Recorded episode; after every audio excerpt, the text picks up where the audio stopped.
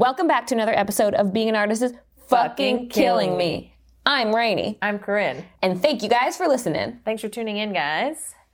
This week we have Farzana Doctor, who is a novelist here in the city. Her newest book, Seven, is available for pre order now and it will be released August of this year, 2020. Um, on the podcast, we speak a lot about the writing process, how long it can be, how drawn out it can be after the book's actually done.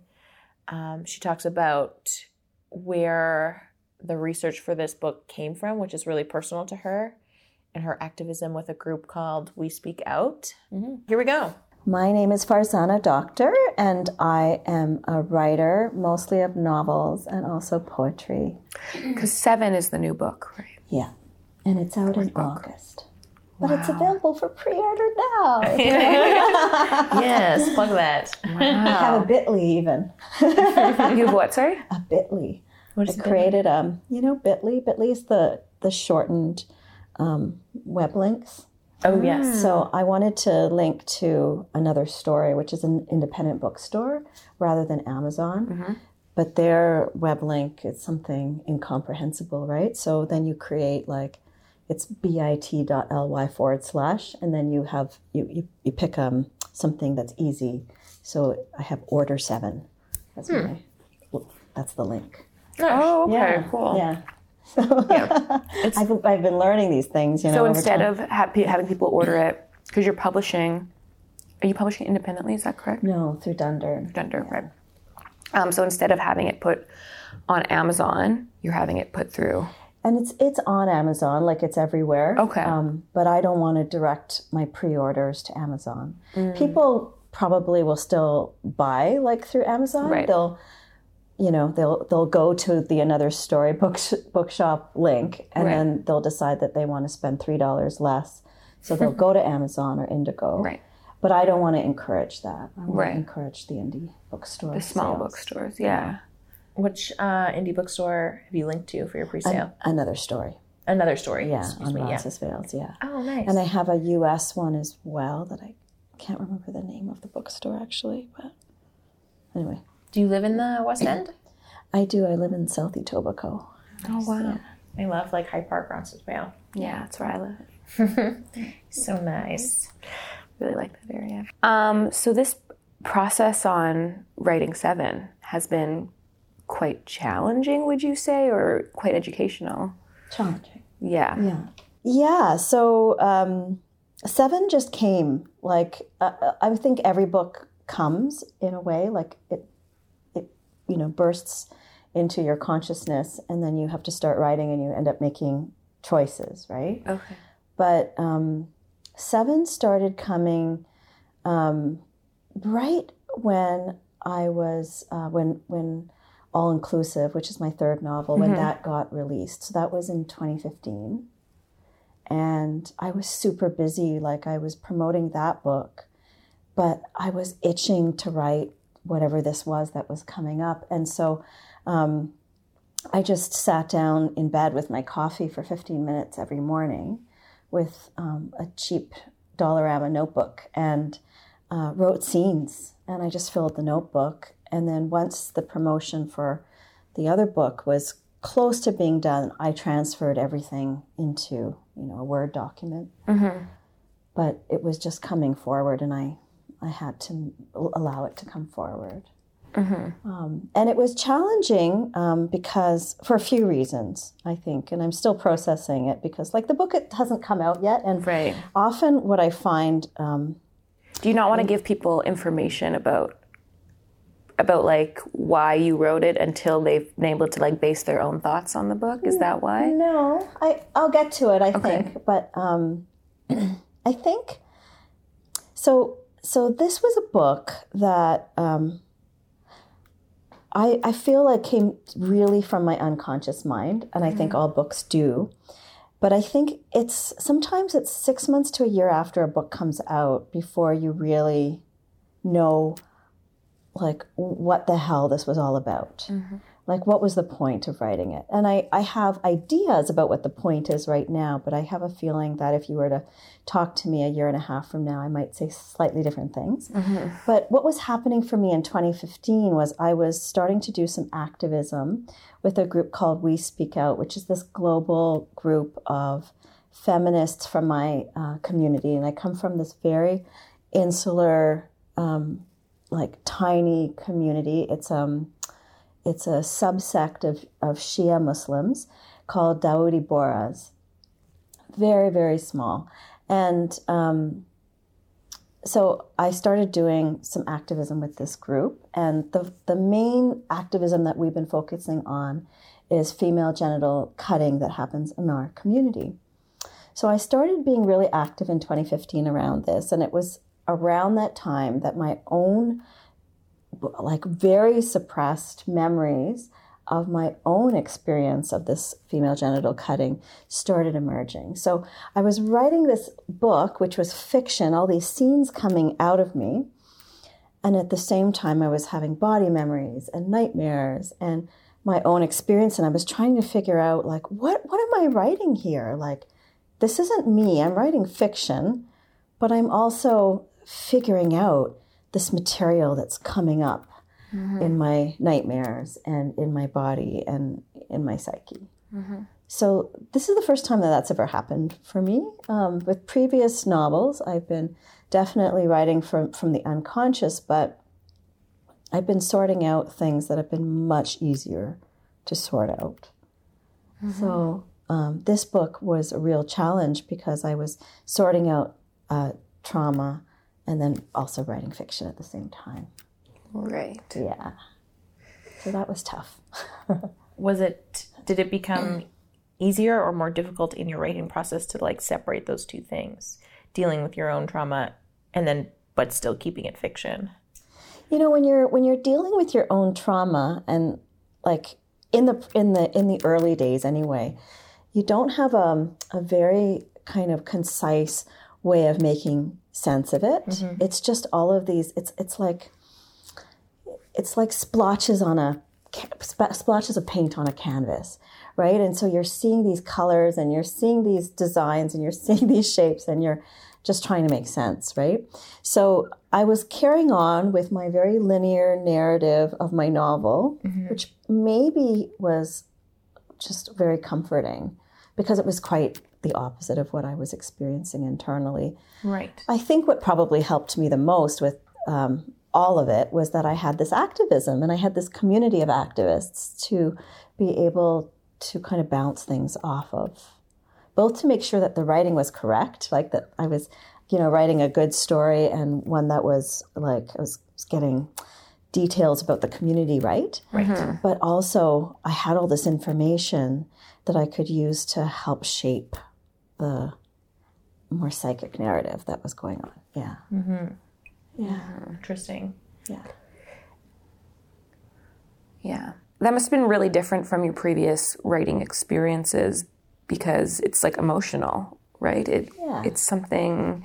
Did you notice any physical effects of coming, like understanding that trauma and writing as well? Um, early on, before I kind of really understood what was going on. I got pretty sick. Mm-hmm. um, I was uh, busy in the promotion cycle of All Inclusive, and that itself is a stressful uh, yeah. thing to promote a book. Um, and I worry a little bit about what it's going to be like to promote this book. Um, I it was uh, it was actually around this time um, of year in twenty probably twenty sixteen actually, and um, I got shingles. You know, I, was, you know, 45 year old woman, healthy, supposedly healthy, and I got shingles. So I think it was like the combination of working really hard to to promote one book, being really public facing, um, worrying about how the book was doing, um, you know, how we're how how how was it being received, reviewed, all that kind of stuff. Was I getting enough opportunities? Was it, you know, mm-hmm. was it mm-hmm. doing what I wanted it to do? And then all of all of this seven was arising at the same time. So um, you know, I went and got checked out. It was the very early stages. I'm a, I'm I'm very tuned into my body, um, so I catch like the very early symptoms. I'm lucky, I think. Um, so I had my first shingles blister, and um, the doctor was like, "You got to get started on medication so you don't have like all the nerve pain that you can get with shingles." Yeah. Shingle? Sorry. Can we? Is, it's auto, is it autoimmune? What is the? What is it It's, um, classified as? So it's it's this thing. If you've had um, chicken pox, Yes. um, that virus remains kind of lurking around in your system and waits for your immune system to be so low and it will emerge. Wow. uh, so it's often why older people Mono, in a are at risk. Right. Yeah. There's quite a few viruses that do that. Yeah. Right. That kind of like you can have and lurk around and not know. Mono. Mono, It herpes. kind of like beats you like when you're down, you know, like Yeah. you're like, oh, your immune system is really compromised. You've been working your ass off. You've got a cold, whatever, and then oh, Here you go. Here's another thing. Here's Yeah. another thing. and um, it's a thing you have to take very seriously because, like, who gets shingles in their 40s, right? You have to take it really seriously. So I took some time off of work. Um, I called my dad and he was like, Oh, you have shingles. So I went and I actually stayed at his house in Texas for a week in the in the warmth and my stepmother, you know, went out each day and got me these amazing juice juice concoctions with like huge concentrations of ginger. Yes. and I and I, you know, I had to rest and recover and like I think integrate. Just like give myself a second to integrate what was going on. Yeah. I also think it's your body telling you to to slow down at times or just like No telling your brain to shut off, you know? No choice. Like uh, you're on and you're on these medications that keep you tired for 2 months basically. So you just have to obey Right. stage. And you weren't writing at all throughout that stage. I was writing still a little bit, like I couldn't stop it, um, but it was it was this fifteen minutes, you know, of vomit on the page uh, Yeah. each day, and not not worrying too much about it being a novel until later. I knew it was going to be a novel. I knew I knew there was a reason why I needed to write this. When you get um, obsessed um, about something, because with a novel you have to be obsessed about a topic, because you're you're talking about you know a, a two to four year process of just being in the material so you have to you have to be really into it That's it's a lot. It's Yeah. a long time. yeah I mean, you can probably speak to being obsessed with something, Yeah. yeah. I mean, working on your thesis. yes. My entire thing is about immersive and the Romanov family, which I've been obsessed with since I was like a baby, as a mm. child. So, there's probably a really strong emotional reason yeah. why you're obsessed with them right that Yeah. has to do with nothing academic No, it, I think it's just, it was like, I mean, I speak about this to, in my thesis a little bit, but it's because it was like the first movie I went to with my big sister, who's like my idol. Mm-hmm. And then it was like the first, I mean, I know like seeing yourself as a child in characters is super important right now. And it is super important for everybody. But I was like the first princess that wasn't like the dainty princess. it was like the first Disney princess that was like kind of like it was very independent and like sassy and like clumsy. So I think that's why. But yeah, you have to be like really in to your topic. And I think you have to relate and like be able to understand the stakes of the characters that you're building, yes right? for it to be good Yeah. And like I hate using the word like authentic, but like authentic or genuine or it to feel like something that could actually happen for the buy in, I guess. yeah Yeah. And in Seven, um, I have a character. She's this 40 year old woman who is like going to India on this trip, which is also like a marriage saving trip because there's some backstory with her husband. Um, she she has had a bout of infidelity, and there's a little bit of fraying around the edges of their relationship. So they go to India with their daughter, right? And um, she thinks that she's going to be researching her great great grandfather, but in, instead she gets swept up in the controversies of her community and then has to um, figure out where she stands with it all. and uh, I think you know that's that's sort of where I was. Of course, I I knew where I stood on the issues. I was quite, you know, clear what my position was, but um, I found myself getting very swept up and having to process um, what it all meant to me. Um, the great great grandfather um, research part is also personal. Um, I fictionalized it um, because I didn't want everyone in my family to be angry with me. But I have um, a great great grandfather um, who uh, was quite a figure in my family, and um, he, you know, he has a rags to riches uh, story. He didn't have any education. He, uh, his mother brought him to Bombay, and he taught himself how to read and write. Um, he taught himself how to speak English and read English, and um, he amassed great wealth and land holdings and all this kind of stuff. And then um, also became um, um, a philanthropist, and um, so and his philanthropy kind of exists still today. Anyway, so I went to do some research about him because people in my family, you know, are in love with this character of an ancestor. It's I say character because nobody nobody knew him. He's you know he's been dead for so long that he's just myth at this point. And all I all I could excavate from the family and oral history was myth. Couldn't find out anything about who he really was as a person, so I decided to fictionalize him. Um, and he also is a part of the book. Um, but it's personal in the sense that, you know, for uh, my whole life, I've been trying to understand this very strange and beautiful community that I'm from. And he's a, a piece of what all, all that means. And in every book, I've been writing characters from my community, I think trying to understand who we are and why we are so strange and beautiful. Um, so I, uh, I, I do wonder how that's going to go as well with my extended family and community. Right. Yeah. Do you? How worried about that are you? Like, are you worried that they're gonna like send you a, a nasty email? Are you worried that it's gonna like translate into relationships? Well, you know, the people who matter in my, who are closest in my family, um, for example, my father, he's a big supporter of my writing. He's a big supporter of my activism. And I think he's gonna, he's gonna support this book. Um, and he's, he's the family patriarch on his side of the family now. He's the oldest.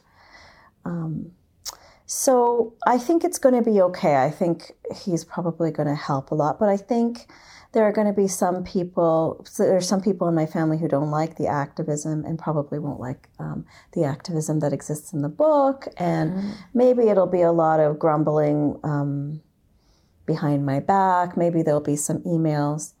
But I'm also criticizing the community that I'm from um, for its practices. And this is a community that practices um, social shunning um, which is very dangerous, not for me in my own life. It's more dangerous for people who are very connected to the community. Like if you have a business, probably people from your community are coming and supporting your business. Um, also, you know, social shunning is important for people who want to be married and buried within the community, and you can't access any of those things if um, you've been shunned. So, um, I expect um, so the people who are behind the social shunning are uh, hostile, aggressive, even violent people. And so I wonder as well if there might be some of those people who come at me. Um, in my activism uh, around this issue, I'm I'm the Twitter handler for We Speak Out, and Okay. we get all kinds of trolls from the backlash community of people who just want us to be quiet about all of this. So Right. I expect some trolls. But you know, th- everybody has trolls. Probably you both have trolls. You know, there's always trolls. I love to be trolls. Yeah. Do you ignore that when you see it? I uh, I block them all. Yeah. Yeah. Initially, um, our group tried to engage them with this idea that maybe we could engage, but no, there's no point. There's no Right. point. So You're not changing anybody's mind on the internet, I don't think. So. no, Not enough like 200 characters in Twitter. Yeah. Right. no, Yeah. no. The only people you can engage, I think, on Twitter are the people who are kind of on the fence and maybe a little interested, and Right. then maybe they'll get involved. Yeah. They're curious. They'll read an article or two. Yes. They'll engage with the platform or the information on their own, really. Yes, You're they're not- they're halfway there. Yeah. Yeah, They just need someone to like point them in the right direction. yeah. And like you said earlier, it's really easy uh, for people to be hostile and mean mm-hmm. on Twitter mm-hmm. because of the anonymity, which is sad. Yeah. It's true. Mm-hmm. Have you received any backlash in your past books that would like help prepare you to deal with this? You know, I've been very lucky. I've been very lucky. So um, I haven't, you know, I haven't been um, head on addressing these kinds of issues. This is the first time. Right. I've wanted to for years. You know, my first book, Stealing Nasreen, um, has this um, element of this uh, portrait of um, a queen and her servant, and uh, the characters will sometimes feel like the servant and the queen are judging them or like smiling at them or like reacting. Um, and the way it's written, you don't know if it's in their imagination or if it's if it's like a kind of a magical realism. When I first was writing the book, um, that wasn't the portrait. The portrait was our apex leader in the community. So we have kind of like a pope. Uh, we mm-hmm. have a we have a, a head guy who mm-hmm. is the leader, and many people will display his portrait on the wall as a sign of respect and mm. devotion. And so that's that was the original writing that I had, and I asked a couple of aunts. So here's what I've done. He's an element in the book. What do you think? And they're like, No, take it out. Oh, wow. There's going to be so much trouble. There'll, there could be a fatwa. Like you can't do this. And so that was my first novel, and I was wanting to address this kind of devotion of this man, Yeah. even back then. This human Yes. man Yeah that sits at the top. fallible person who is Yeah. thought of as not that. And so um, I dropped that element in that book and I carried on and thought, okay, don't want to get anyone in trouble. But now, now there's a bigger reason to really get into this. And it's because, you know, I am part of a movement that is working on this issue. I'm not alone. Um, Right. I have I have support, and it's it's really time. It's really overdue that we're having this conversation in the community. So um, I haven't had backlash in the past. I've only had like, you know, weird, you know, book critic comments that you get because people are weird book critics, Right. and you just ignore that, right? You just bury those yeah, bad like I don't reviews. need that. It's not going on my website. It's fine. That's right. You just bury it. No one else reads it, right? Totally. Like, I'm like, I see like one thing and I'm like fixated. But I can't read the comments. yes, exactly. I hear one thing and I just like fixate on why it's not what I wanted to hear, you know? Yes, we do that. Yeah. But what you do is you elevate the good comments, Yeah. right? You put it on your website, Yeah. you tweet it, you do all that kind of stuff, and so that's what people will see. Yeah. No one needs to see read bad reviews. Right. No one needs to. I also think that like there's no objectivity, right? So people who are doing scathing reviews, and I've had like it's it's only like I've had maybe one per book, and the rest are good reviews. But I sometimes think that when people are over the top in their negativity, it's because they got triggered by your work. And mm. instead of saying, "Hey, isn't that interesting? I got triggered by this work. Let me look at that," mm-hmm. they get mad. Right. Yeah, and then they write their anger. Instead of processing and understanding maybe where where that's coming from. I think. Yeah, that's the harder work. Yeah. Totally. Um, bef- right before you got sick with your shingles and in the crazy touring of your last book, were you already starting to feel the bouts of burnout? Um, I would say not before the touring. It was in the midst of it, and I think it it was like the just the juggling of too many things. Like I have uh, another part-time job separate from the writing, and I was trying not to disturb that too much, which is I don't know. That was so unrealistic to think that. Yeah, I I have. Um, I have a strategy that's going to be different this time around. But yeah, I was I was trying not to. So my my part time job is I'm um, a psychotherapist in private practice. So I have these clients I see in the afternoon, and I love that job too. Um, but I do feel this this real kind of obligation to not disrupt that work and Right. people's experience of therapy. Unrealistic, you know, and they survive if you do. Right. They're fine. um, and so it was just about trying to keep too much together. So, you know, I might have gone to a festival where I was, you know, presenting stuff Friday to Sunday and then back at work on Monday. But, you know, um, one hour of presenting your work is kind of like eight hours of a regular work day. I don't know if you've experienced that too. Yeah. Presentations take a lot more work sometimes. than Yeah. And being so like extroverted in your character. Yeah. Yes. Mm-hmm. So you're sort of outside of yourself. So yeah. So I don't. I think what I'm going to tell my clients this time around is, hey, you know, between September and November, it's fall book season. I've got a new book that's coming out. Maybe some of them are just going to be listening to this um, announcement now, but I will talk about this closer to the time. Um, I'm going to kind of say there might be some interruptions and just you may have to expect that. If that's an issue, let me know. We'll work with it. and they'll probably say, okay, good for you. Yeah. So I'm. That's one thing I'm. I've.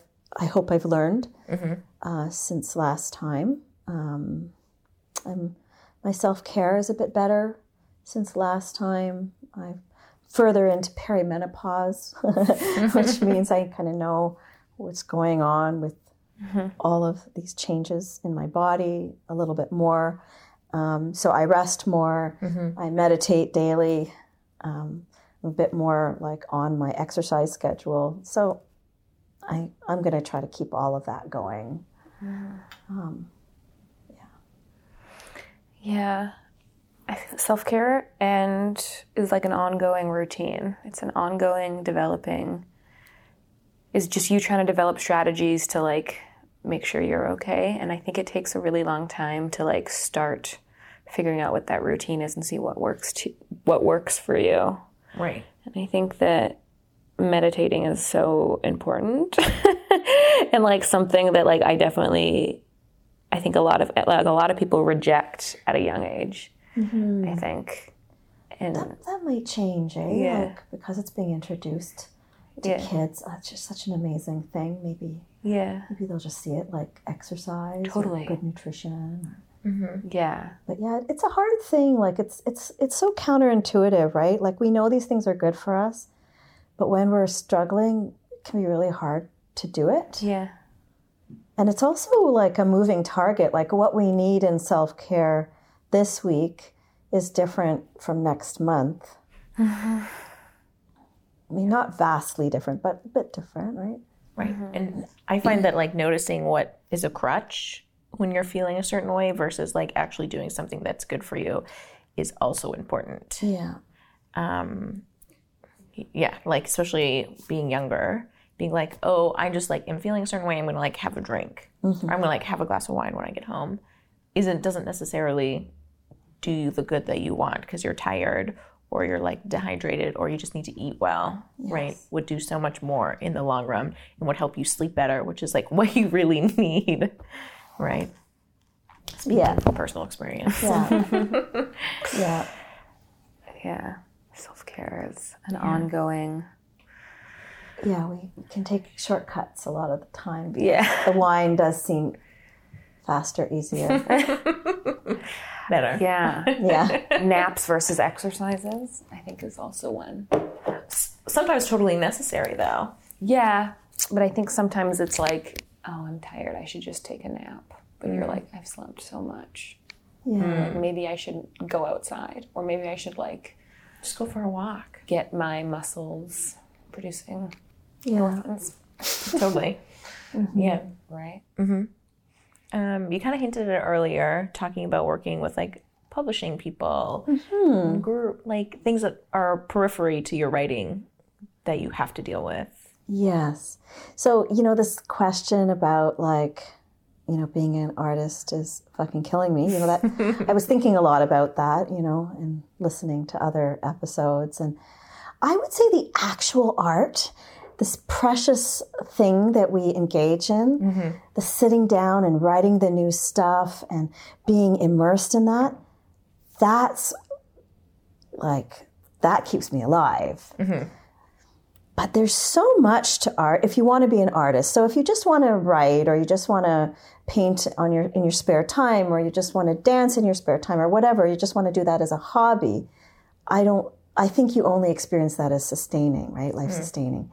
But then once you become an artist, there is this whole world that you enter and there are so many parts of the world you have no control over. Mm-hmm. And that's the stuff that feels like it makes you off balance or crazy or um, yeah sick Yeah. right?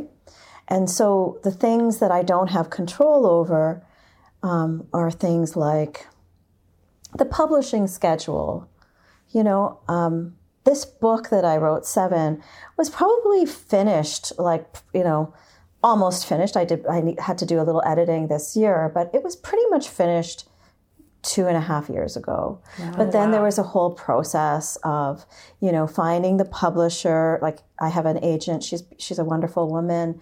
Um, so she was shopping it around, looking for the publisher, and then the publisher decides on their schedule, and you might be in a 14, 16 month schedule with them, right? Because they want to they want to schedule it when it's going to be ideal for them and advantageous for you too, Right. right? Mm-hmm. so you know, there's all this waiting that you have to do.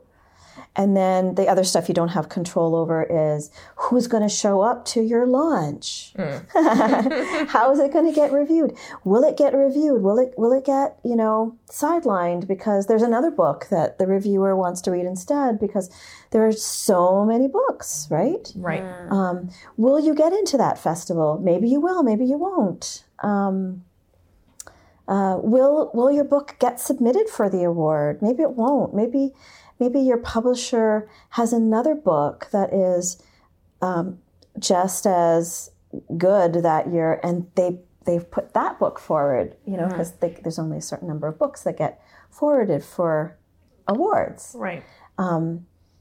And then if it does get submitted, the jury might not like it. the jury might be, you know, feeling something else. So like, you know, there's there's some there's this stat, I don't know if this is completely accurate, but something like only 5% of writers in Canada um, are able to be so successful that they can live off of the royalties of their book. So And how many of those are men? yeah, that's a good question. It's a good question. So you can just look at the bestseller lists and see all of that. Right. So that's five. So that, that leaves like ninety five percent of us that are hustling, really hustling constantly Yeah. to try to get the book read and you know translated into other languages and um, we hope our foreign rights get bought and so on and so on. So there's a lot that you just don't have control over that you try to have control over so so part of it is accepting that like you have to write a good book it has to be the best quality possible and then um, it's kind of up to the world to Right. decide what's going to happen next. Yeah. Can I ask you how much you get per book if it's selling at a certain price point? Yeah, 10% is generally 10% off of the gross. Um, Okay. So if a book is selling for $20, you get $2. In Canada, a bestseller is 5,000 books sold. literary fiction is the kind of I think one of the lowest uh, selling uh, genres. Okay. Um, so let's let's say you're you enter best selling. You sell five thousand. That's that's the mark you have to reach. Yeah. Let's let's say you even sell ten thousand copies. You've made twenty thousand dollars on a book that maybe was a four or five year process. Wow. So most writers um, have another job. Most writers also, you know, engage in kind of the, the gig economy, right? So you you try to write um, other articles, you try to teach, mm-hmm. uh, you try to present your work and get honoraria from that. You try to be a writer in residence. You try to do all those other things to to help you have an income as a writer. Right. Uh, it seems very, very similar to Yeah. Being performers. Yes. being performers. Yeah. Yeah. I think it is. Yeah. And I don't know what can correct that. Uh, I don't know. It's. I mean, there's no union for dancers, so that is like one of the issues in Canada. Is that there's the standards of work are, I think, not up to par with other industries. I'm not sure if there is literary. Yeah, we have Yeah. um, the Writers Union of Canada, Great. um, and it's not like a standard um, labor union, um, but it is an organization that works hard for advocacy for writers. Um, yeah. Mm-hmm. Mm-hmm. Right. That's great. Yeah. It's also hard with so. Sorry, am I interpreting? No, no, you go ahead. um, it's hard when you all you want to do is write. All you want you to do is your like your thing to be seen, and then you try to do all this other work that feel connected to the thing that you want to do, but aren't really connected to the thing mm-hmm. that you want to do, and they're just time consuming and exhausting. You know, that's how I felt. I used to teach dance, kids to dance, and like when I first started it, loved it. I was like, oh, I don't have to like serve. I don't have to do all these other things that are not related to my craft. Yeah. And then by the time I like stepped away from that, I was like, it's not really what I want to do. It's like under this umbrella of dance. Mm-hmm. But it was more exhausting for me, I found, than what I was getting out of it in return. It's more parallel versus entwined. Intersecting. Yeah, intersecting. Totally. But I never felt just be and because I don't want to be a teacher, I don't want to open a studio, that those lines were like never going to do this. They were never going to intersect in a way that felt fruitful, Yes. you know? Mm-hmm. Yeah. But unfortunately, teaching makes better, mo- very good money, Yes. right? Teaching kids does make really good money for the hours. yes. Much like I'm sure writing does. Do you know, I think one of the ways that I've been really privileged in my life, um, I mean, it's it starts off from something that doesn't feel like privilege, but like when I was a when I was a kid, I was I was writing, I was um, always performing plays that I had written in the house, right? And um, so my parents saw what I was up to. They saw what kind of kid I was, um, but they didn't encourage um, artistic anything. Uh, there was there was this notion that um, it's good if you've got an artistic hobby because Right. that's going to be good for you, which is true. Everybody should have an artistic hobby, at, at least a hobby. Um, and then I was encouraged to become a professional. My dad is a doctor. He really badly wanted all of us to become doctors. Um, his his his third child became a doctor. Thank God one of us did. Um, anyway, so I um, you know went to university.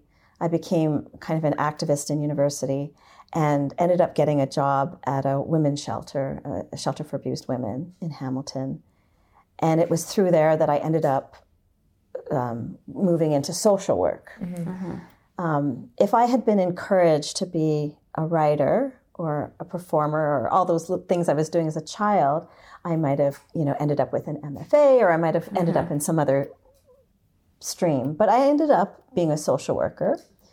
And the privilege of that is that um, although I had, I, I started my writing career kind of later on, um, the privilege of that is that I get to have this part time job as a social worker that does sustain me financially Right. so that I don't have to worry that much about the gig economy in the writer world. I do some of it, but um, you know, if I wanted to, I could just write and I could just see my clients and be fine. Right. So that is a that is a privilege, and so for the for the people I meet out there, like you know, I'll, often go and do talks about what it means to be a writer, and they'll be like, "So how does this work?" Because I, you know, I know I won't make any money. I will sometimes say, like, "Do you have a like another interest? Like, do you have a pragmatic side? Do you have some other skill? Like, maybe you want to go in the tr- into the trades." Mm-hmm. so that you can work independently half time being a hmm. plumber you know Right. Totally. and then be a writer the rest of the time or you know maybe you've got maybe you've got something else like so i often will ask people like what else is there so that you don't have to be in the writer gig economy and struggle so much mm-hmm. Right. Have you noticed there be like paying writing jobs more and more and become less and less in or of value because there's like so many people in the industry and it's moved all on like majority of it online? well i'm not sure because i i didn't look for a lot of mm. that kind of stuff right but i i could say yes i think that's true because that's what people talk about Yeah, um, but I didn't have to do that. totally. I do enjoy some of that. Like I, I loved being a writer in residence. Mm-hmm. I, I loved t- teaching, um, like the practical stuff of writing. Um, as long as I have enough time to write. For yourself. Yes. That's Yeah. the priority. Yeah. Right. Um, are there times where you notice that the writing for yourself is more important than um, what else other things going on? There are there are moments. I think it has to do with um, the development of a book and where you are, where all I'm just craving. Like I just want to stay here. Like why can't I stay here a few more hours? Um, I'm I'm going somewhere. Like I just need to be immersed. So there are moments like that. It happens also in the editing stage, the revision stage, where you just want to be like the only thing you want to be thinking about is that sentence on page 30 and how it connects to that sentence on page 210 and you have to keep it all in your head and you can't do that if you've got five other jobs right so i sometimes like you know we'll just take a week off and Work. go somewhere and do that. Yeah, I went. Um, I went to a cottage this year and ordered pizza and just holed up. But I, I didn't even need to be at a cottage, right? I was just all holed up with pizza and my laptop and candy. Yeah. I'm in the snacky, snacky stage right now as Yeah. well. You're, are you in a place where you just want to be immersed in one thing? Yeah, it's also driving me fucking crazy. But I, yeah, I def, I, I think I said that to Corinne a couple week months ago. I was like, I just want to do one thing for like six months. All I want to do is one thing. I don't want to have to go from here until here until here until here. I want to just be fully in one thing. But unfortunately, that is not the case. So that is not the life I've chosen. But that's okay. And I, I wonder what it's like to be all in one thing. Like, um, if you are a writer whose uh, royalties sustain you, Right. and so you just wake up in the morning and you're at your computer from like 9.30 to 4 or whatever you do um, what is that like I, i'm very curious and are you productive you know sometimes i think i'm productive with the two hours three Yeah. hours i have Exactly. I what is- agree. what is it like to walk through your day where you're like, maybe you're productive for two hours and then you go for a walk and you're just like, you have all this fallow time and then maybe you get a bright idea because your mind is empty. I don't know. It's kind of this um, fantasy that I have. Maybe Yeah. it'll be like when I retire. I'm just like imagining Margaret Atwood, how she like moves through her day. Yeah. Yeah. Yeah, because sh- she would be in that position for, you know, probably decades now. Yep.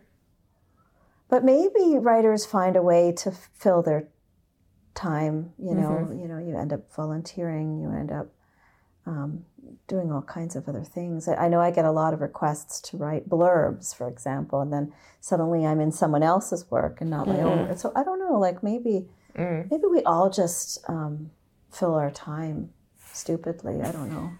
Do you have a, a specific time of day, or I mean, you said 15 minutes in the morning with your coffee seems to be like your. Would you say that's your most productive writing happens? Yeah, and, and that's when I'm only I'm too busy and I just have to uh, spit something out.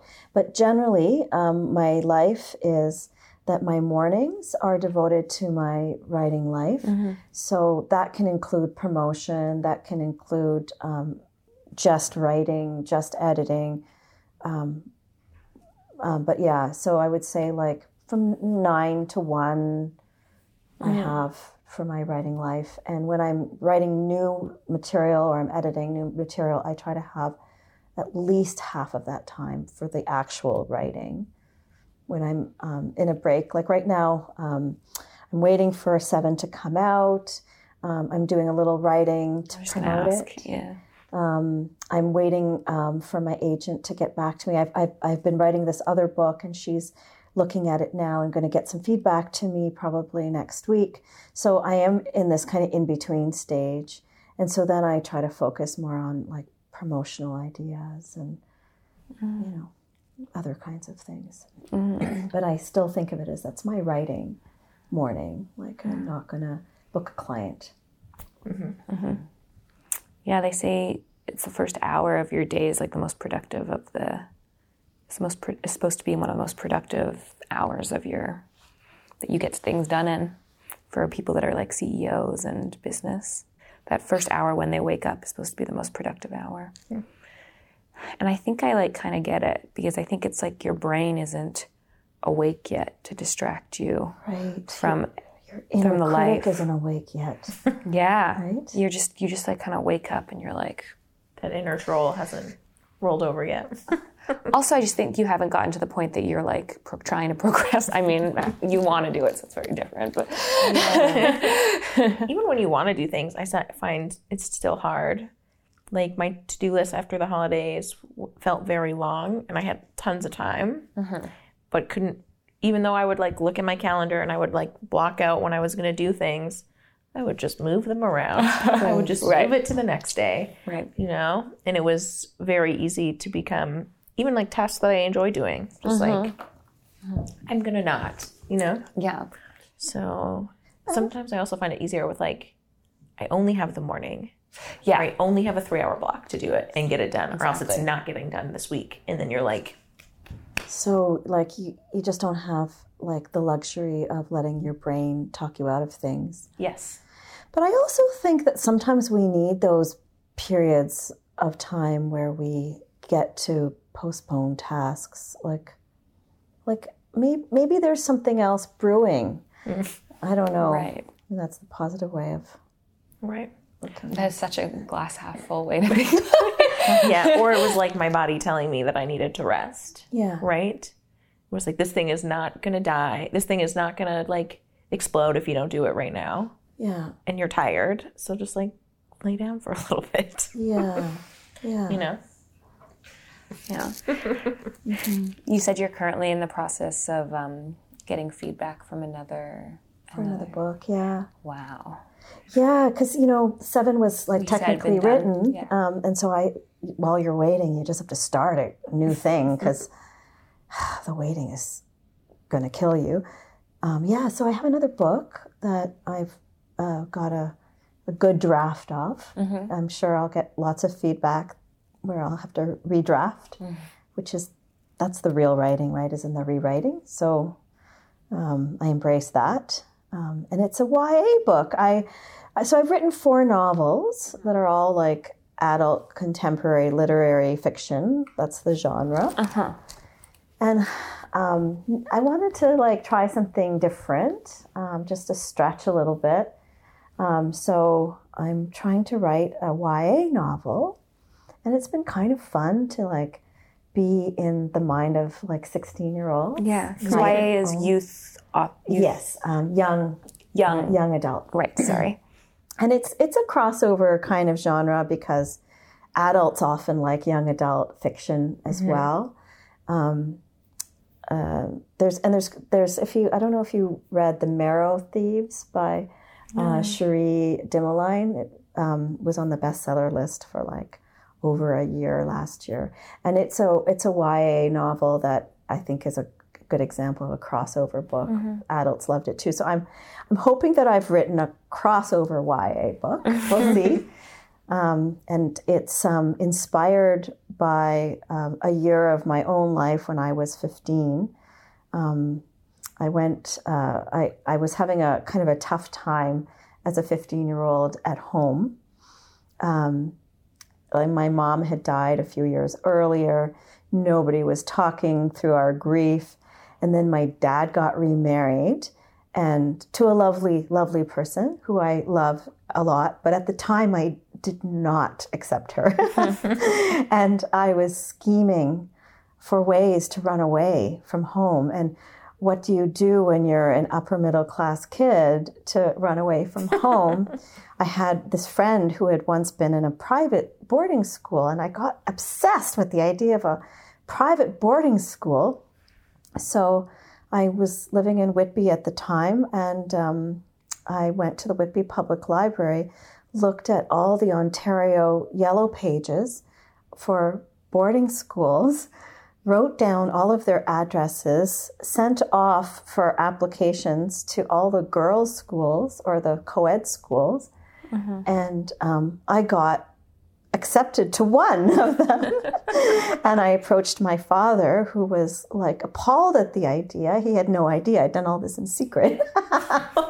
and uh, uh, an aunt um, sort of finally convinced him that maybe it would be good for our family to just let me have a year to be gone. when it was awful, I had so much more freedom at home as a fairly unsupervised feral child. Right. And then I went to this boarding school for a year where we were ruled by bells. A- A bell told you when to wake up and when to pee and when to have your breakfast. It was just maddening. And so, um, but I, I made some really good friends that year. and um, and I grew up a bit and I stopped being so spoiled. And uh, uh, so it's inspired by that year. Wow. Yeah. Very different experiences between the two books, between Seven and that one. Yes, and I wanted something lighter. I wanted, Yeah. you know, I, I, uh, even when I'm Netflixing, I love watching shows about teenagers because their angst is so temporary. Oh yeah. You know, You're like, it's gonna be fine. it's going to be fine.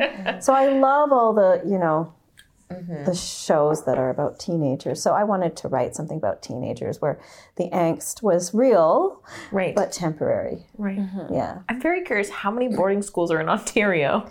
I think that there's like quite a few. Yeah. I, I applied to hmm. maybe, I don't know, That's like eight or something. Yeah. I don't know. I applied to quite a few It's actually a lot.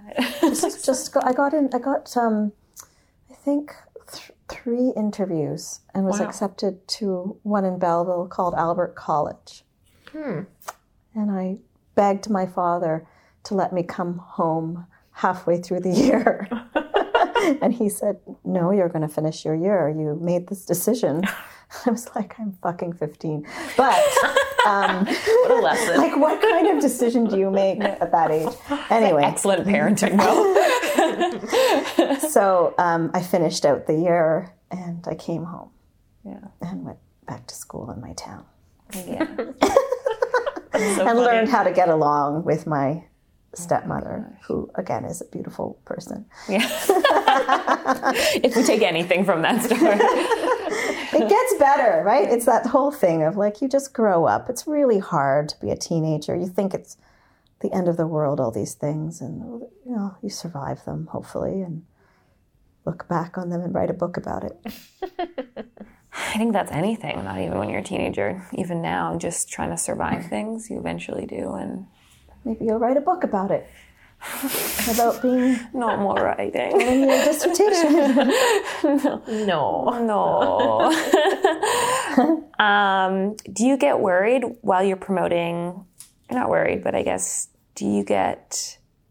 Is it hard trying to promote a book that was written so long ago when you have this whole new idea brewing and it's can feel weird. yeah, Seems like it's a bit, yeah. it can feel weird. And you know, sometimes um, I get invited to book clubs that are reading um, like a book from 2011. Actually, I, I just did a book club. Um, it was all online in India. They were reading um, Six Meters of Pavement, which is which came out in 2011. So, you know, it's 2020 right now, nine years ago, and that book got written and finished probably in 2009, right? so you know, they're asking me questions about the characters and my motivation. And my answers are so different today than uh, when I was promoting the book in 2011 because I have such different perspective. And I'm less scared, of course, you know, about how to answer questions. So, so yeah, so that's like, okay, so I'm talking about a book that's three books ago at that stage. So it is a bit weird. I'm still very fond of it. It's like a child that's from, you know, that you still love, but it's like not your focus anymore. It's grown up. Right. I think, you know, my my promoting um, concern with this book, which is quite different than all the other books, is the other so all of the books are fiction, including seven. And I'll have to keep saying that to everybody. It's fiction, fiction, fiction. But with the other books, um, I think they were so much more believably fiction, or at least I thought so. Anyway, I think everyone thinks that the protagonist is you. Um, but with this book, um, because the activism has gone parallel to this book, I am public facing these days in my activism, which is a little hard, right? You're like talking about your trauma. And so I think that as I'm promoting Seven, I'll be talking about these hard issues, not just story. Mm-hmm. Right. And that'll be a bit different because then I'll also be talking about me. And I've never done that before in my promotion, right. really. Talking about yourself. Yeah. yeah. And with like a controversial topic Yes. twist to it. Yeah. A Yeah. trauma topic. Right. really. Yeah. Yeah. Yeah. So that's um that'll be different, I, and I'm curious to see what it's like to promote a book where you also have um, the trauma experience of the protagonist. And people are probably very quick to just to assume that that character is you Yes. and everything that that character experiences and everything that that character did to become a protagonist Yeah. is something that you did as well, right? Yeah. That's really must I, be. I guess I'll have to say, you know, that'll be up to the reader to decide. In the end, you let it go. Um, I'll keep saying it is fiction, and there are elements of my experience and elements of um, my my community of amazing feminist women survivors. There are elements of you know all their collective stories uh, in the book.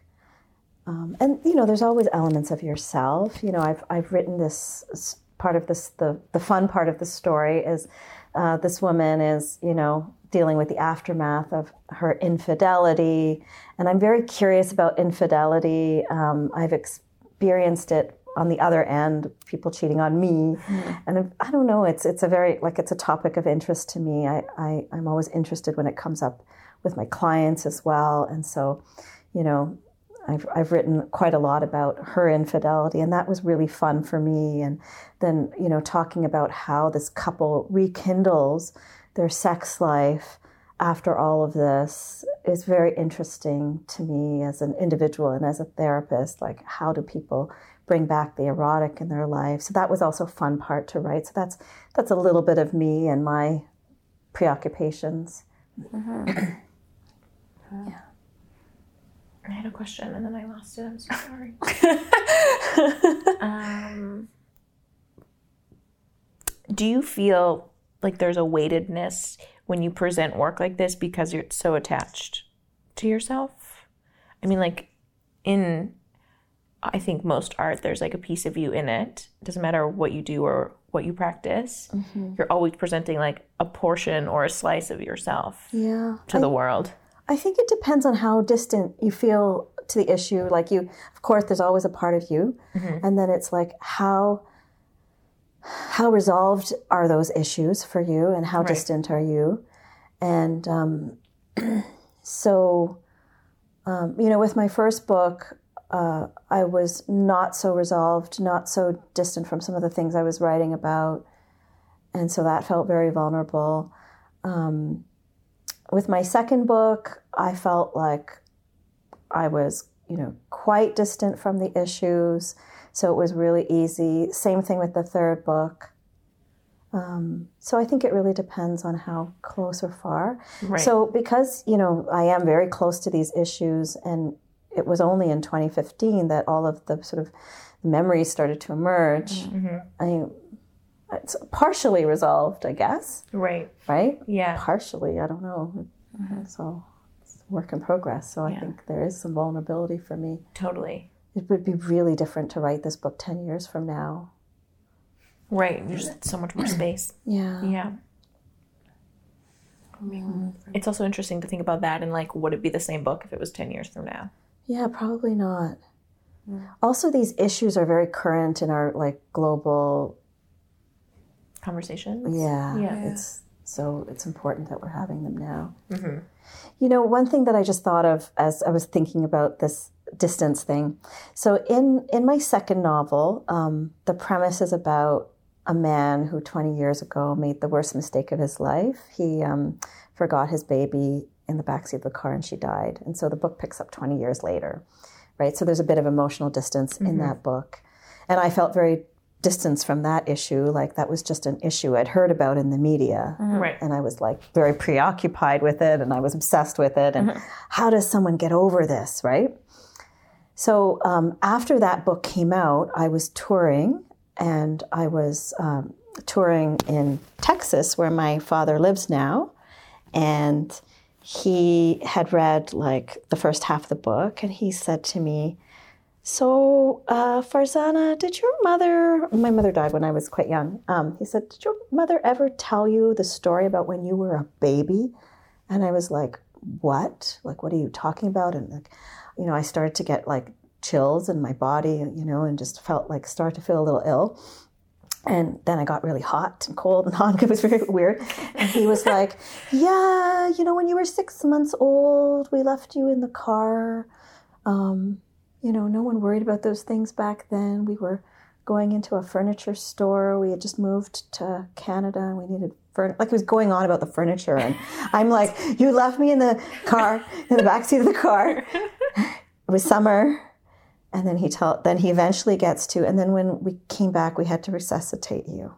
What? And I was like, what? This is why I wrote this book? This is why I wrote this book. This is why I wrote this. So I had a lot of emotional distance from that because I didn't remember that. Right. It was a story told to me uh, 40 years after the fact. oh my God. Wow. so our psyches are very interesting, right? So That's, that's so crazy. yeah, and he, he could have chosen not to ever tell me because we're not big talkers in our family. We're very emotionally right.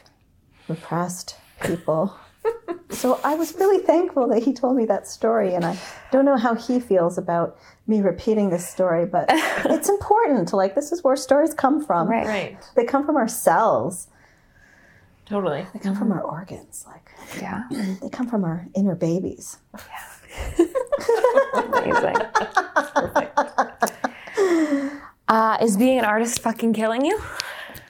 um, I think, like I said before, the actual, the actual art is everything, keeps me alive.